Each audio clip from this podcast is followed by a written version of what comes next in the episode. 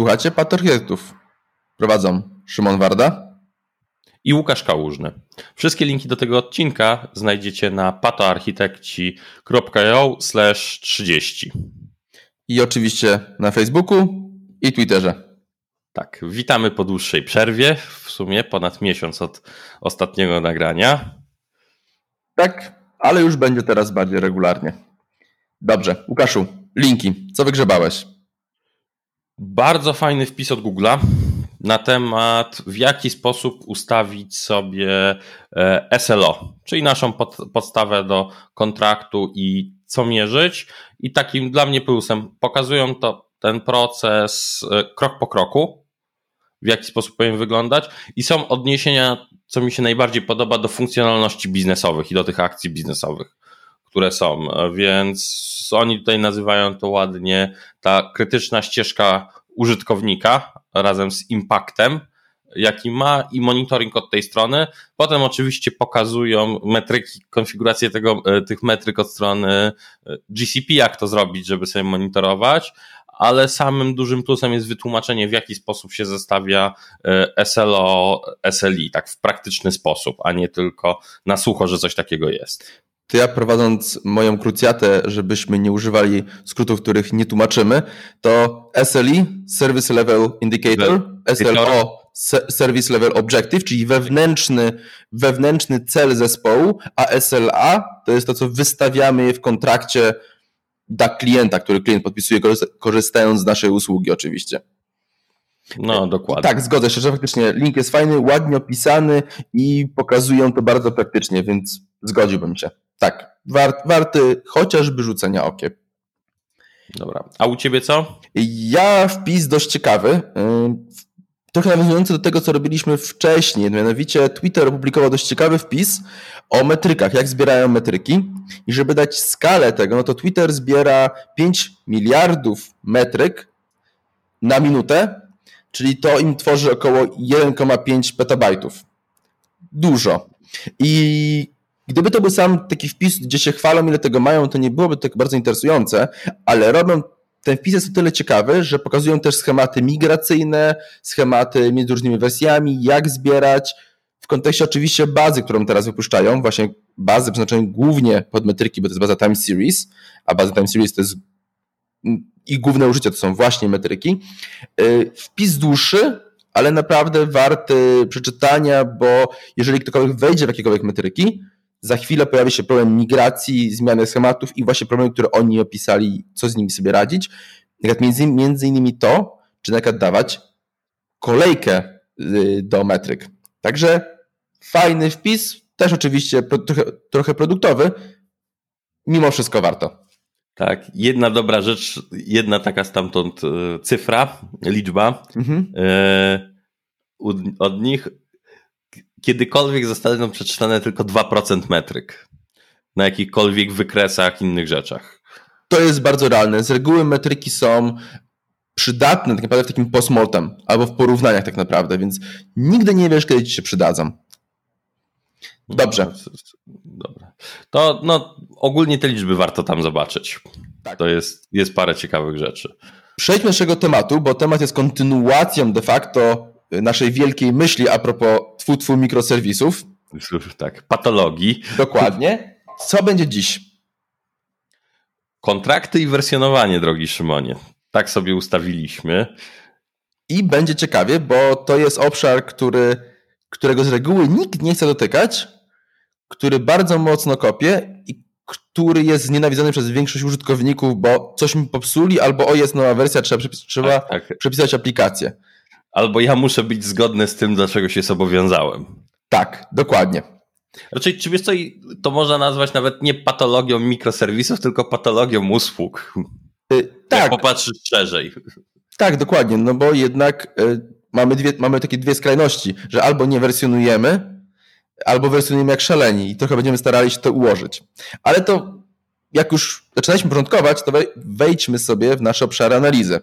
No dobra, to jakie problemy, Szymonie? E, przede wszystkim, że musimy tutaj spojrzeć na to, że mamy różnice, jak wyglądają różnice w komunikacji asynchronicznej i synchronicznej.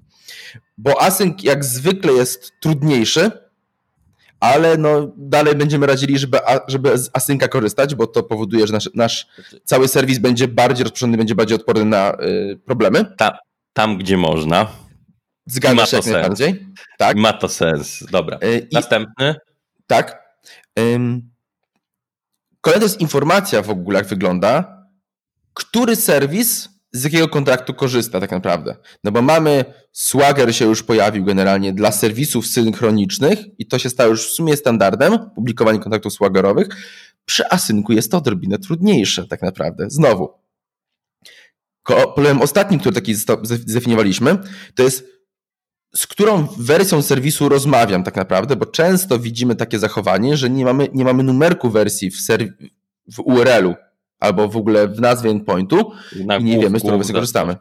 Tak. No, w zależności z tam sobie wybierzemy. Dobra, A czyli to są jeszcze problemy. innego, tak? bo pytanie jest takie generalnie, po, poza tym, że z jaką wersją rozmawiam, to jest pytanie jeszcze drugie, takie podrzędne. Czy rozmawiam z najnowszą? Bo to, to, też przydałoby się wiedzieć, wiadomo, że te najnowsze będą lepiej utrzymywane i będą bardziej rozwijane. Więc ogólnie problemy się skupiają się wokół identyfikacji i rozszerzenia się informacji w zespole i w systemie tak naprawdę. Dobra, to teraz nazwijmy to raczej wymiary i co, co będziemy przeglądać.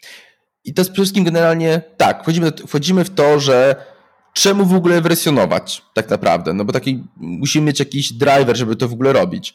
No, naj, naj, najprostszym driverem jest to, że to jest zarządzanie ryzykiem, bo mamy, jeżeli mamy serwis, który nagle, nagle zmieniamy, to potencjalnie wchodzimy w regresję, nie mamy pewności, czy tam coś nie wybuchnie, a jeżeli stawiamy nowy serwis albo nowy endpoint obok, to w tym momencie to, to ryzyko, ryzyko przesuwamy albo nawet minimalizujemy. Yy, czyli prosty myk. Albo nie dotykamy i ten serwis, stary serwis żyje i dostawiamy cały czas nowe, albo go zmieniamy. No czyli ca cała kultura pracy wokół tego. To jest w sumie wszystko. Ten punkt odnosi się do tego, jak chcemy zarządzać i jaką mieć kulturę w środku. Tak. Tu dodam generalnie, bo z tego co powiedziałem, to mogłoby wynikać od razu, że w takim razie no to zawsze stawiamy nową wersję. No nie do końca, bo serwis, którego nie ruszaliśmy albo nie deployowaliśmy od jakiegoś czasu, im dłuższego, to nam się zaczyna tworzyć ryzyko, że my de facto nie wiemy, jak on działa. Nikt go nie tykał i jest zagadką to jest cała zabawa, którą tutaj można określić, to są te małe i duże zmiany. Jak, jak to określając, co z tym robimy. Tak, i cieszę się, że ruszyłeś do małych, dużych zmian, bo takim drugim wymiarem jest to, że jak patrzę na to czysto z takiego punktu widzenia czasu time to market, no to jak mamy małą zmianę, łatwiej jest dodawać te pola do istniejącego serwisu, no bo jedno pole, walidacja i lecimy. No, tylko problem jest teraz taki, że de facto te pola powinny być nulowalne cały czas, i tak łatwiej jest łatwiej, a nagle po kilku latach budzimy się z tym, że nasz, ser, nasz kontrakt naszego serwisu ma 130 pól, z czego 120 jest nulowalnych i walidowanych tylko logiką biznesową. Słabe. No, dobra. A duża zmiana? Zmiana natomiast jest taka opcja, że jak mamy dużą zmianę, dużą zmianę, to często taniej jest postawić serwis od nowa, a nie przypisywać stary serwis, a nie go mutować. Czyli, Dobra, czyli jak w obu popatrzymy, to jest taki koszt time to market, raczej koszt dostarczenia versus koszt y, utrzymania, tak jak sobie cało, na całość popatrzymy tych wymiarów. Tak, dokładnie, bo teraz coś mówiliśmy o takich kosztach krótkotrwałych de facto, a te serwisy będą żyły na produkcji i nagle trzeba będzie je utrzymywać, więc, właśnie ten koszt wewnętrzny utrzymania, zachowania spójności i tak dalej, jak na razie nam wychodzi ten koszt w ogóle fajnie wyszedł przy Uberze, który jak, jak zaczął inaczej wersjonować, czyli ściął serwisy, które nie były używane, oni nagle zaszczędzili chyba około 100 milionów na infrastrukturze na w kwartale. Dużo. No tak. No, ale to unicorn, więc lećmy ten. E, dobra, to lećmy sobie, przejdźmy sobie teraz może tak, podzielmy to synchroniczne a synchroniczne, bo to są dwa, mimo że temat podobny, to są dwa światy, że tak powiem. Są dwa i różne techniki. Y, które się przekładają, jak zobaczymy, ale jednak async jak zwykle komplikuje dość wiele rzeczy. No to jeżeli mówimy o synchronicznej, to jakie mamy rozwiązania? Trochę to jest to, co, o czym wspomnieliśmy tak naprawdę, czyli to, że tylko, tylko rozszerzamy kontrakty. Czyli, że jak, y, jak, nie, jak nie trzeba, to nie dodajemy nowych endpointów, nie dodajemy wersji, i wchodzimy w taki powolny, powolny marsz w kierunku, e, w kierunku nieutrzymywalności tego, no bo utrzymywalność systemu, w ogóle systemy powinny być jak będzie optymalizowane właśnie w kierunku łatwości utrzymania, bo większość czasu i większość nakładów finansowych większości systemów idzie właśnie na jego utrzymanie, a wcale nie na development. Tak, jego bugfixing albo rozszerzenie i to jest taka rzecz, o której nie, jest to najbardziej wredna robota i potem kosztowna. Tak, tym bardziej, że mało, mało kto w swojej karierze chciałby mieć opis i zatrudnić się w filmie, gdzie tylko brownfield i my tylko utrzymujemy, więc to też jest problematyczne w kontekście pozyskiwania ludzi. E, znowu idziemy taką skrajnością, w tutaj przesuwamy się trochę bardziej, to jest, że robimy takie, że, no, że nowe pole, no to w tym momencie dodajemy nowy endpoint. I to zaczyna, to jest jakby logiczne i to też powinno być stosowane w ogóle w poprzedniej wersji, tylko mamy pewien problem, że ta zasada, jeżeli ją aplikować na ślepo, każda zasada ma pewien taką komplikację, że na starcie życia serwisu nagle tych wersji będziemy się wypluwali bardzo, bardzo dużo. No bo de facto nie znamy domeny i ten development będzie dość dynamiczny. Potem ta usługa oczywiście, oczywiście się ustabilizuje i ona już będzie dużo łatwiej, mniej się zmieniała i będziemy mogli wersjonować niecodziennie. Tak. Wiesz, jak sobie popatrzymy, no to tak, to jest y, trochę gdzieś tam się sprowadza do tego, czy y, jak, kto będzie korzystał z tej usługi? To jest taki cały, y, cały problem y, utrzymywania tego kontraktu. Tak, i to dotknąłeś właśnie bardzo fajnego tematu, mianowicie tego, że jeżeli na starcie najlepiej, gdybyśmy mieli jednego konsumenta i z nim niejako doszlifowujemy, czego właściwie potrzebujemy. I wtedy możemy sobie spokojnie łamać nasz kontrakt. Ja bym zalecał, i to jest taka mieliśmy tym dyskusję trochę przed nagrywaniem, żeby zaczynać od wersji 0. To samo, co robią większość pakietów. Prawie każdy. 0.1 tak naprawdę. Pierwszy używany release to 0.1. Tak, i to jest taki release, którym jawnie komunikujemy w wersji, że uwaga, to się będzie zmieniało i tu możemy w pełni yy, nie podpisywać się pod serwera i tak dalej, tak dalej, że to po prostu może nie działać. I dla mnie to jest fajne, mimo że dziwnie wygląda.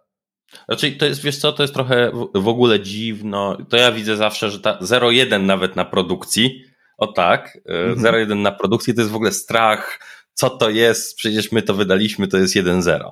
No tak, ale w sumie generalnie doskonale wiemy, że jeżeli coś jest kiszone na deweloperce na teście i nikt tego nie korzysta na produkcji, to nie dowiemy się w ogóle, jakie są tego potrzeby.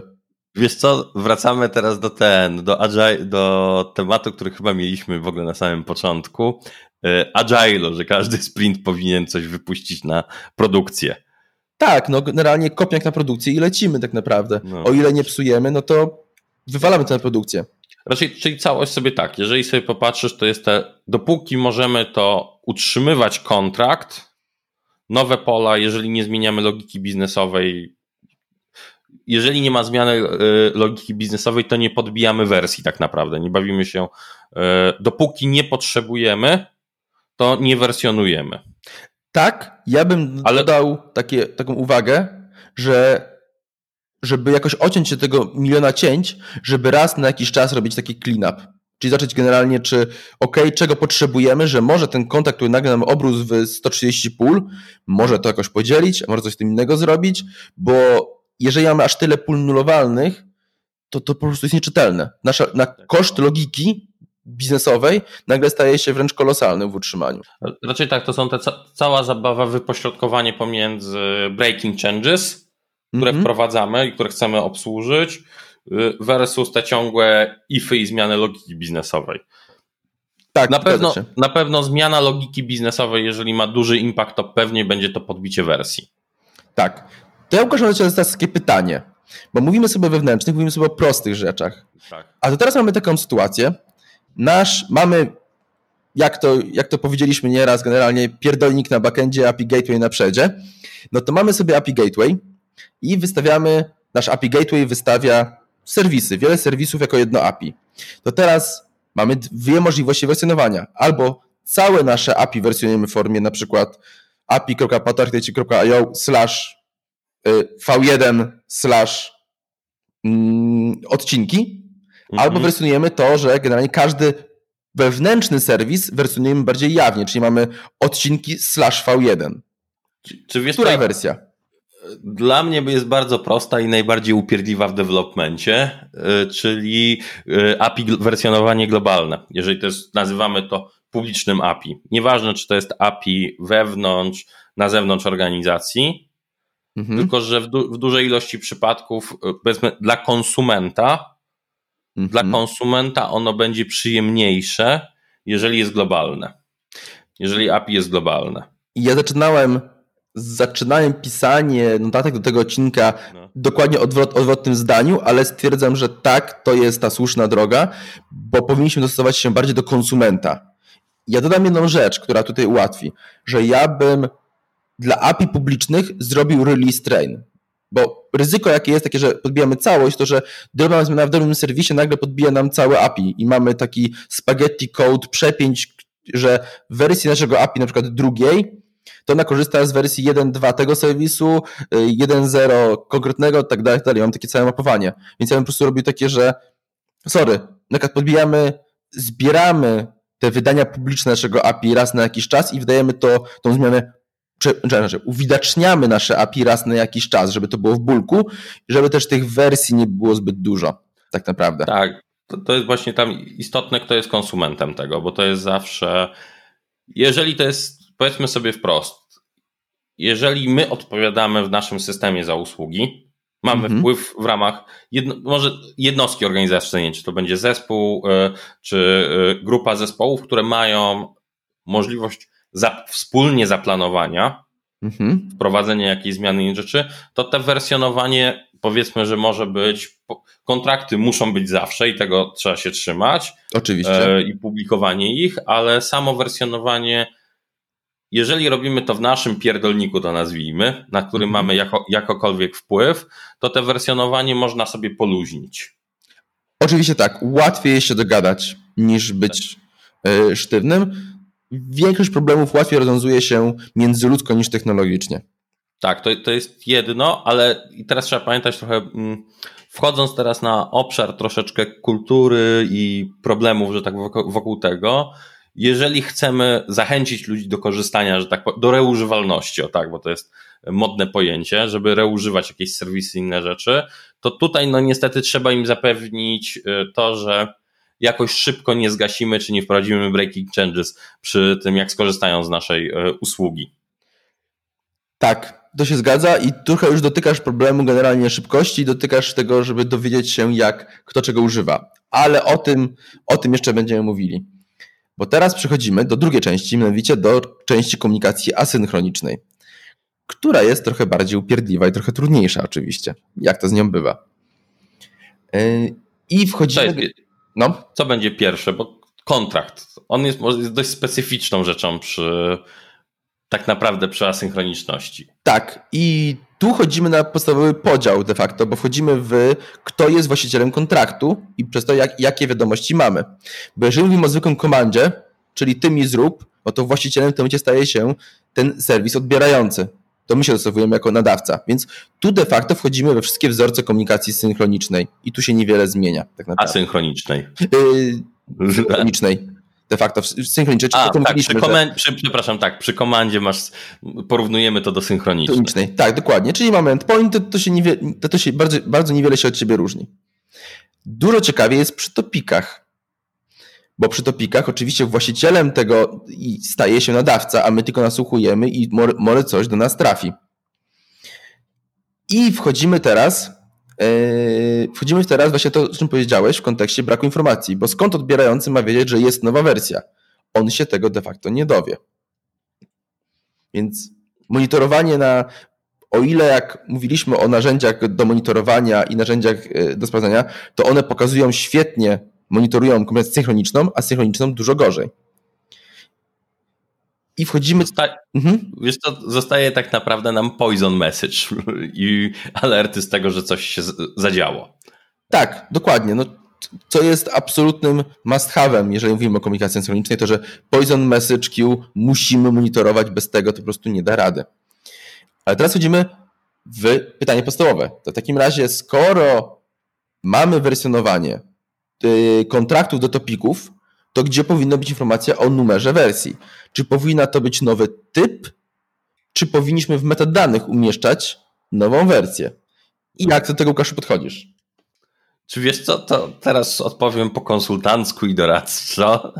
To bardzo zależy.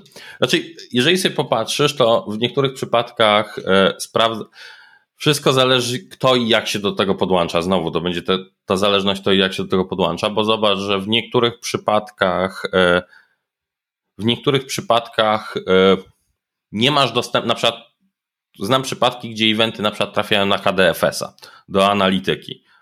To jest jeden z takich e, przypadków, gdzie wtedy wersja kontraktów wiadomości jest mhm. bardzo spoko, bo jest sobie robiona na boku. Jak pracujemy na żywo, to tak naprawdę jak mamy topic, to mamy możliwość zapięcia się po query na konkretną na przykład wersję.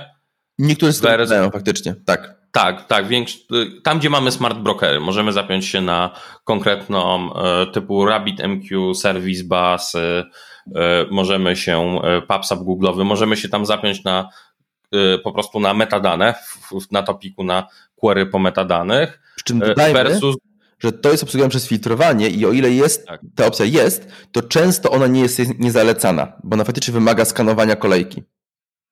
Tak, to w zależności jak jest zaimplementowany ten e, silnik pod spodem naszej kolejki. Mhm. E, versus tak naprawdę e, nowy kontrakt, nowy topik. Tak, no bo tutaj to wchodzimy w takie największe ryzyko, jakie jest, to jest to, że nagle wydamy nowy kontrakt i nagle jest takie ryzyko, że serwis dostanie dwa razy, dwa razy tę samą wiadomość, tylko w innych kontraktach. O ile oczywiście mówimy, że wszystkie wiadomości powinny być independentne i serwis powinien sobie z tym poradzić, jak najbardziej powinien sobie poradzić, to jest to zwiększanie ryzyka tak naprawdę, że dorzucamy mu trochę roboty. Tak to wyglądało. I z tego ja bym, idąc tą myślą, ja bym jednak skierował się w kierunku tego, żeby jednak wersjonowanie było na poziomie typu topiku, żeby serwis jawnie subskrybował się na konkretną wersję naszego topiku publikowaną. No i tu wchodzimy w pierdolnik e, zarządzania potem kolejkami i tego, jak to istnieje. Ależ oczywiście nikt nie, nikt nie powiedział, że będzie łatwo. A to teraz wchodzimy w pytanie kolejne. Czyli w takim razie, jeżeli wersjonujemy na, na poziomie jednego albo drugiego, to już ob, jest obojętne, to czy nadawca powinien wysyłać to powinien wysyłać wiadomości w, star, w starych i w nowej wersji. Jak do tego podchodzisz? Wiesz co, pędź tak, nie wierzę, że ktoś zaimplementuje to poprawnie identpotentnie. To się zgadza? Na dłuższą, na dłuższą skalę jest, pro, jest problem utrzymania. Wiesz, teraz jest e, to, co powiedziałem. E, to tak jak jest e, kontrakt odbieraj, kontroli odbierający, czyli zaczynający od komanda, to wymaga, jeżeli masz asynchroniczność, wymaga większej współpracy, że tak powiem. Hmm. Bo zazwyczaj wzorzec asynchroniczny, już kiedy masz kolejkę i inne takie rzeczy, tak realnie, y, on jest robiony, nazwijmy to, jest robiony, komunikacja poprzez kolejki jest raczej robiona wewnątrz. Bo jeżeli mówimy o asynchroniczności z perspektywy publicznej API, może sobie też to powiedzmy wprost, ona raczej jest robiona przez synchroniczny jakiś API gateway, który ewentualnie potrafi wrzucić na kolejkę i zwrócić 204 plus jakiś ID.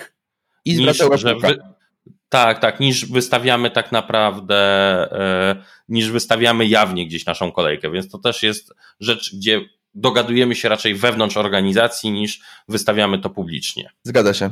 Z reguły właśnie to przez webhooki jest symulowane, yy, przez jakieś subskrypcje i przez jakieś callbacki, bo faktycznie wystawianie kolejki publicznie jest bardzo ryzykowne i ja bym też tak, tak nie robił. Tak, więc zawsze ją pakujemy, więc jak sobie popatrzymy wewnątrz, to jest problem, że jeżeli mamy, znowu pójdziemy do problemu identyfikacji, bo musimy, jeżeli mamy, mm, jeżeli robimy nowa wersja kontraktu, nowa kolejka, nowy, mhm. top, nowy topik, nowa kolejka, no to musimy poinformować ludzi, że od teraz e, przy odbieraniu jest to proste, bo możesz zostawić dwie wersje serwisu, tak jak przy, można zostawić dwie wersje, dwie wersje serwisu. E, tak przy odbieraniu jest to bardziej problematyczne dla e, odbiorcy, jeżeli nasz serwis produkuje eventy, które e, informują o czymś, bo trzeba tak naprawdę zapewnić przepięcie, a potem wygaszenie starej kolejki. Tak. No bo pamiętajmy, właśnie dotknąłeś ważnego tematu, że te rzeczy trzeba wygaszać. Tak samo jak trzeba wygaszać stare wersje synchronicznej, to tak samo przy synchronicznej i przy komandach, i przy topikach musimy to wygaszać, bo nie oszukujmy się, publikowanie tej wiadomości będzie obciążeniem, obciążeniem naszego brokera. No i, i teraz jest właśnie pytanie, inaczej, to jest takie pytanie Sari Kura czy Jajko, y, kiedy to wygaszać i na jakiej zasadzie wygaszać, jak szybko, w jaki sposób informować, że hej, jest nowa wersja kontraktu i za pół roku, macie teraz pół roku na przykład od teraz, czy kwartał od teraz na odpięcie się od tego. Wiesz co, mówiąc macie, to zakładasz generalnie, że każdy, każdy system ma, akt, ma aktywny zespół deweloperów, który go utrzymuje, a często jest tak, że nie ma. To właśnie to, to zależy, o tak, to zależy, czy jest to in-house, czy outsourcowany development. To jest zawsze tego problem. Dobrze, więc jest, jest trudno. To sobie rzućmy okiem, jak, jak robią to inni giganci i nie tylko giganci. Yy, w Google. Google ma zamordyzm, po prostu. Takie to może brzydkie słowo, ale tak to po prostu wygląda. Ale y, zarządzają poprzez zamordyzm, co jest skuteczne. Yy, skuteczne i tanie, ja bym powiedział że na to. I tam jest po prostu, ma się 3 miesiące na update. Czyli dwa te utrzymują dwie wersje swojego serwisu. Z reguły mówimy o wewnętrznych rzeczach tak naprawdę. Chociaż Google też umie ubijać publiczne rzeczy, więc tak. różnie z tym bywa. E, Facebook, tu jest już trochę inaczej, bo na produkcji są dwie wersje równolegle, bo to jest taka fala, fala tak. deploymentu. Jak się jedna kończy, tak, to już tak. druga się zaczyna. Tak, ale... tak, oni się chwalą dwoma wersjami, ale właśnie, powiedz ile jest na zewnątrz teraz. Bo jest liczyli... 8, jak sprawdzałeś generalnie i tak to jest pokazanie, że faktycznie to, bo ja pamiętam na starcie, jak Facebook swoje API wystawiał, no to oni popełnili taki karygodny błąd, że pierwsza wersja API była bez numerku wersji i tam było dużo breaking changes nagle, jak oni zmienili, więc teraz wzięli się w karby i wstawiają 8 wersji wstecz. To jest dużo. No, raczej jest pytanie, ile na co się mapuje, bo teraz ta wersja jest też podyktowana zazwyczaj dużymi breaking changes. Czyli gdzieś wygaszenie, zmiana, e, zmiany w logice, o tak. Tak, no bo pamiętajmy o tym, że de facto właśnie wersjonowanie powinniśmy robić tylko, tylko w sytuacji breaking change, albo takie konieczne, albo takie, którą chcemy zrobić, czyli po prostu posprzątać. No i dochodzimy do Ubera, który słynął z tego generalnie, że Uber nie robił przepisywania serwisów, refaktorów, tylko po prostu pisali serwisy na nowo. Copy-paste i lecimy a nawet czasami w ogóle bez copy-paste i oni no tak żyli i koszty utrzymania tych mikroserwisów, tych, tego tysięcy repo nagle były ogromne, no bo jak doskonale wiemy, e, Uber dość sporo kasy na infrastrukturę wydawał. Był jeden z większych, był chyba jeden z, albo największy, albo jeden z większych konsumentów AWS-a. Tak. Więc działo się. Natomiast... A teraz do Indii przenoszą development. Co? Gdzieś była, inform- była gdzieś informacja, że będą do Indii przenosili, taka ciekawostka. A to ciekawe, bo my swój serwis w Indiach sprzedali, nie operują już tam niczego. No, no wiadomo, stają się korporacją powoli i tną koszty. Dobra, a wejdźmy teraz, zejdźmy na ziemię, Szymon. Jak jest u ciebie? Yy... Przy twoich doświadczeniach. Zejdźmy na rynek loka- lo- drzwi lokalny europejski. Korporacji powiedzmy sobie. I to jest, to jest, to jest ciekawe, bo faktycznie oryginalnie u nas to się działo w filmie, jeden film, który gdzieś pomagam, to jest to, że de facto właśnie to było rozszerzanie tego API i de facto był monolit i ten kontrakt rósł, rósł i rósł.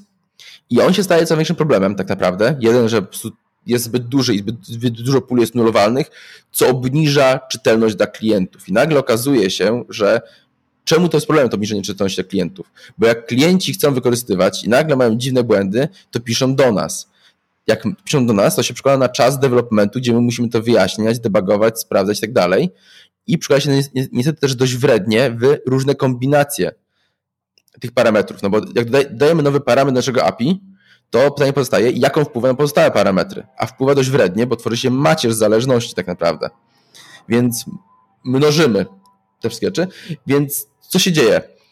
Serwisy są odcinane i wersjonujemy i wystawiamy je spójnie na gatewayu, ale obecnie wchodzi potrzeba, żeby jednak te kontakty posprzątać po prostu i stworzyć nową wersję. Ale klienci bardzo, szczególnie klienci bankowi, boją się nowych wersji i też niechętnie się na nie przepinają. Więc podsumowując, it's complicated, bym powiedział. Raczej, czy wiesz co, ja tam uczestniczę w, w różnych ciekawych dyskusjach na ten temat na rynku.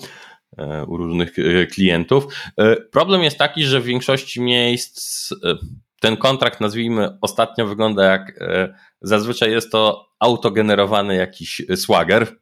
Tak. Zazwyczaj i się nikt tym nie przejmuje, że tak powiem. Zazwyczaj jest problem, że ludzie patrzą inaczej. Na kontrakty to dla mnie taki smutna, smutna rzeczywistość. Ludzie na kontrakty patrzą jako dodatkowy, niepotrzebny narzut tak, w szczególności w szczególności powiedzmy, że y, dobrą praktyką powinno być tak naprawdę pierw określenie kontraktu, dopiero potem development.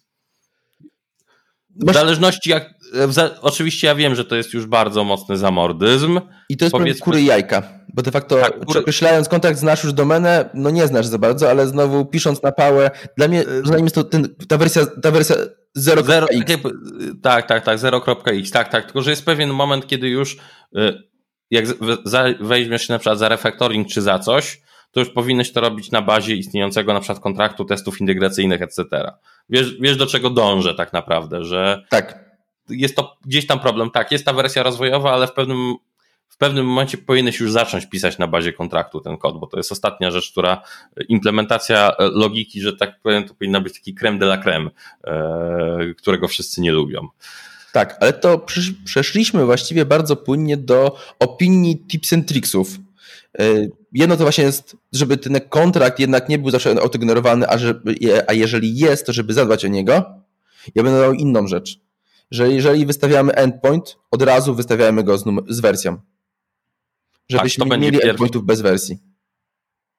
Tak, to jest bardzo dobry protip, czyli zaczynamy od 0.1 bądź 1.0, albo jakie wersjonowanie e, przyjmiemy. E, jak jesteśmy przy wersjonowaniu, ten MS-owy pomysł w e, ich API, które są gdzieś tam wokół cloudu, czyli data zamiast wersji, on jest dziwny, ale ciekawy. Ja, ja, ja pamiętam, jak pierwszy raz go zobaczyłem, to było na zasadzie, ale o co chodzi? Tak się nie robi. Ale to naprawdę ma sens. Y, na przykład y, inaczej jest łatwiejszy niż 0,1. Zdecydowanie łatwiejszy niż 0,1. Y, tak, tak, dla ludzi mentalnie, bo zobaczą datę, jest ok. I wiemy generalnie, jak stare jest to API. Problem pojawia się, że MS też wystawia API, które przyszłe wersje też wystawia w formie daty.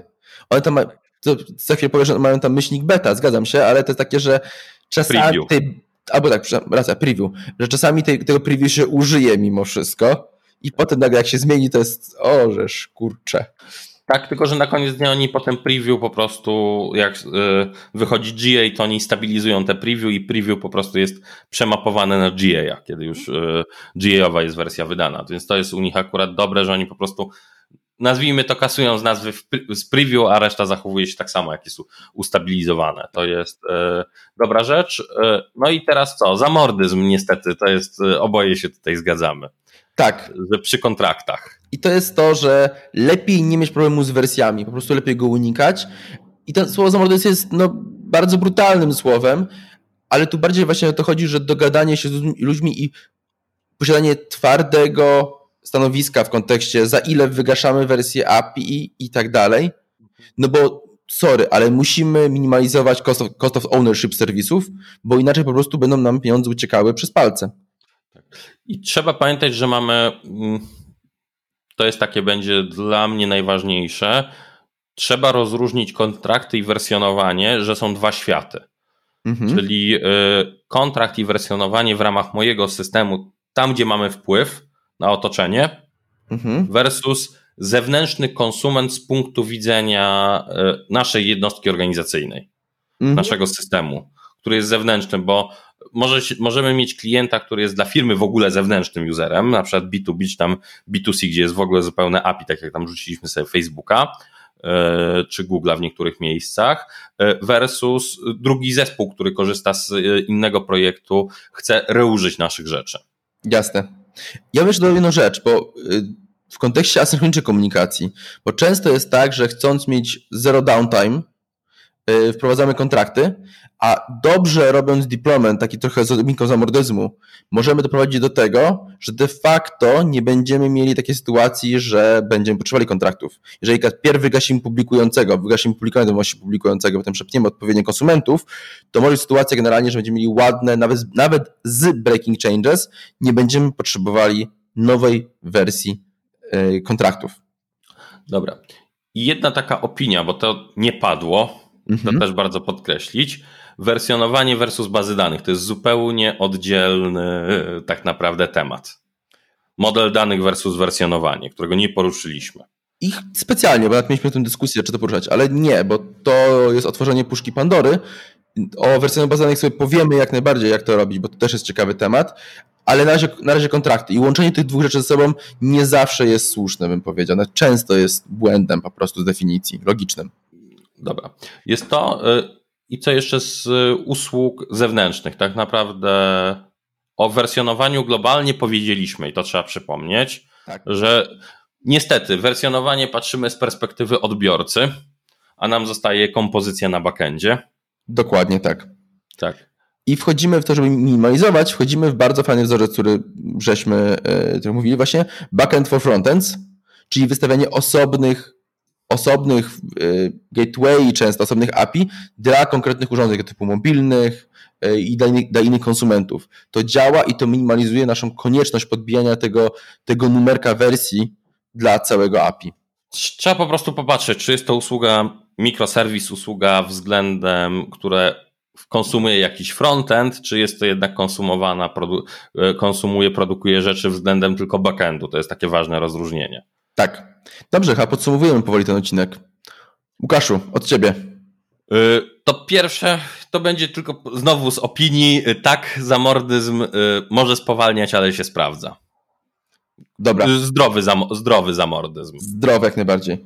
To ode mnie oczywiście napomknę o moim ulubionym temacie, czyli serwis mesze, bo jeżeli chodzi o komunikację wewnętrzną, to serwis mesze zostały stworzone właśnie do tego, właśnie do operowania na wersjach i o ile często ty wspominasz o tym, ja się z tym się zgadzam, że masę rzeczy, które możemy zrobić w serwis meszach, są rozwiązaniami, rozwiązaniami tymczasowymi i powinny być przemigrowane do kodu właściwego, to przepinanie, rutowanie, perwersja, ograniczenie wersji, to idealnie powinno być serwis meshach. On, one po prostu robią świetnie.